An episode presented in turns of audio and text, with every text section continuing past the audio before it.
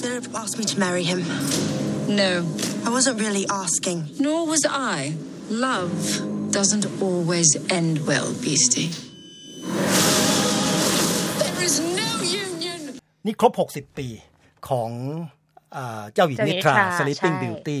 ค่ะดิสนีย์ก็เลยจับสองหญิงระดับตัวแม่มาเจอกันมาชนกันมาเหฟาดมือนกันกันเลยมาฟาดกันค่ะ แองเจลีนาโจลีกับมิเชลไฟเฟอร์ มาในบทตัวร้ายทั้งคู่เลยเออแค่ดูชื่อแล้วเนี่ยเขาเรียกว่าไงนะ เปลือกทุเรียนเนี่ยสั่นเลยมาดูใครจะได้ร้ายกว่าใคร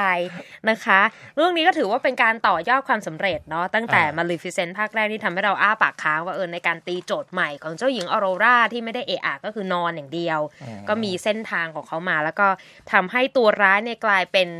ที่รักได้ในที่สุดใน Maleficent แต่ว่าในภาคนี้ก็คือพยายามต่อเส้นเรื่องไปอีก ก็คือเจ้าหญิงออโรราโตเป็นสาวสะพรั่งและเขาก็ต้องไปเจอเจ้าชายฟิลิปใช่ไหมคะ เสร็จแล้วก็แน่นอนเจ้าชายก็ต้องขอแต่งงานตาม step แต่ในเมื่อมีแม่ทูนหัว เป็นตัวร้ายเนี่ยเขาก็จะมองโลกที่ไม่เหมือนกับเจ้าหญิงก็คือจะไม่ใสเขาก็บอกว่าความรักเนี่ยมัน มันไม่ได้จบลงอย่างสวยงามหรอกนะ และยังจะต้องถูกบีบบังคับให้ไปเจอกับว่าที่แม่สามี ของออโรราอีกก็เป็นเรื่องเป็นราว แล้วนำไปสู่สงครามอันยิ่งใหญ่นี่ก็เป็นสโคปของเรื่องราววุ่นวายใน Maleficent ภาคนี้ แต่เดิมเนี่ยเขาบอกว่าแหมในครอบครัวความรักเนี่ยมันจะมีปัญหาสองครอบครัวมาผนวกกันเนี่ยคือแม่ผัวแม่สามีกับลูกสะใภ้แต่คราวนี้มันไม่ใช่กลายเป็นแม่ผัวกับแม่ลูกสะใภ้แม่ชนแม่แม่ชนแม่ซะเองอะในเรื่องของบทบาท นะครับเพราะว่าหนังเนี่ยเป็นหนังแนวแฟนตาซีค่ะนะครับก็ผลงานดิสนีย์สีสันสวยฉากเนรมิตมาแบบดูหืมเพลิตื่นนตาตื่นใจตัวสัตว์ประหลาดต่างๆ กุ๊กกูอะไรต่ออะไร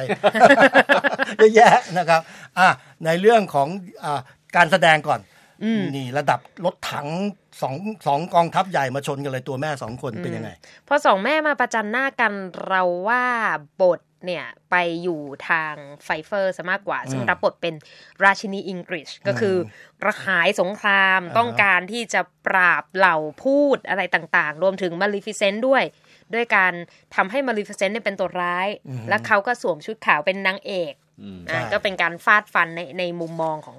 ที่แตกต่างกันนะคะ ก็คือเหมือนกับว่า แต่ตัวละครหลักๆ ที่เราบอกไปก็คืออย่าง Maleficent เอง หรือว่าจะเป็นออโรรารวมถึงเจ้านกเดียวัลอ่าฮะที่ปกติในภาคแรกนะมีความสำคัญมากสำหรับสามตัวละครนี้ กลับถูกเบียดบังไปซะหมดเลยอืม กลืนหายไปกับฉากต่างๆ แฟนตาซีที่เรามัวแต่ดูกันอยู่อ่าฮะก็เลยทำให้รู้สึกแบบผิดหวัง เพราะเราต้องการจะดูความสัมพันธ์ของคนกลุ่มนี้ว่าเขาจะพัฒนาไปยังไง เพราะมันเจอ challenge ใหม่ก็คือออโรรากำลังจะมีครอบครัวใช่อืมแล้วก็ออกมาในแนวหญิงสตรองด้วยเป็นผู้หญิงยุคใหม่ ตัดสินใจเองนะคิดมะเองทำเองคิดเองทำเองทำได้เลยอะไรเงี้ยอืมก็เลยมีการต้านต้านฝืนฝืนๆมีคอน FLICT เล็กน้อยกับแม่บุญธรรม ก็อดมาเตอร์ฟังฟังดูก็เหมือนกับสะท้อนสังคมอ่าอะไรเหมือนกันได้เหมือนกันก็นะก็ก็จะพยายามสะท้อนสังคม แต่ว่าอันหนึ่งที่ผมมีความรู้สึกมากกว่าในแง่ของสะท้อนสังคม อาจจะไม่ได้เป็นเจตนาของดิสนีย์โดยตรง แต่ว่าก็ในตามแนวเรื่องหรือเส้นเรื่องเนี่ยมนุษย์เนี่ย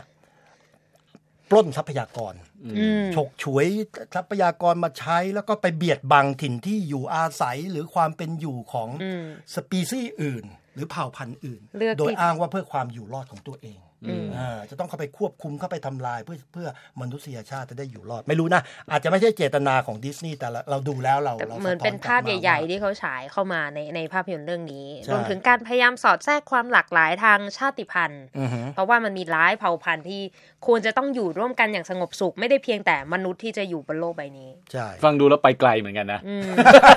คือภาคภาคแรกเนี่ยรู้สึกว่า เอ่อเขาเขาอ่าฮะเขานำนิทานเรื่องนี้เอามาเอามาตีความใหม่อ่าแล้วทำให้น่าดู คือแต่ก็อืมยังอยู่ในกรอบของนิทานค่ะแต่ว่าพอเรื่องนี้เนี่ยฟังฟังดูนี่ไปไกลเรื่องโอ้โหเพราะว่าบอทั้งลงน้ำขึ้นบกลงไปขึ้นไปบนฟ้าไป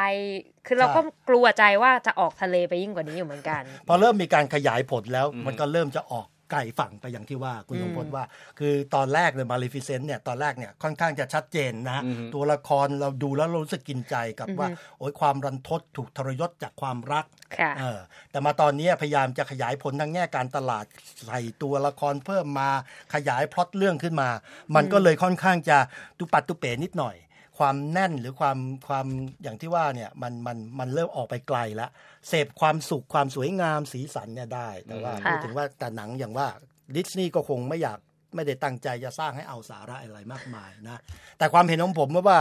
ก็คือตอนต้นๆเนี่ยดูถ้าดูเป็นหนังแนวแฟนตาซีผมโอเค แต่พอมาตอนหลังเริ่มมีการใช้กำลังรบกันเนี่ยมันเหมือนหนังซูเปอร์ฮีโร่ละเริ่มเริ่มไปกันใหญ่ ใช่ เหมือนกับเป็น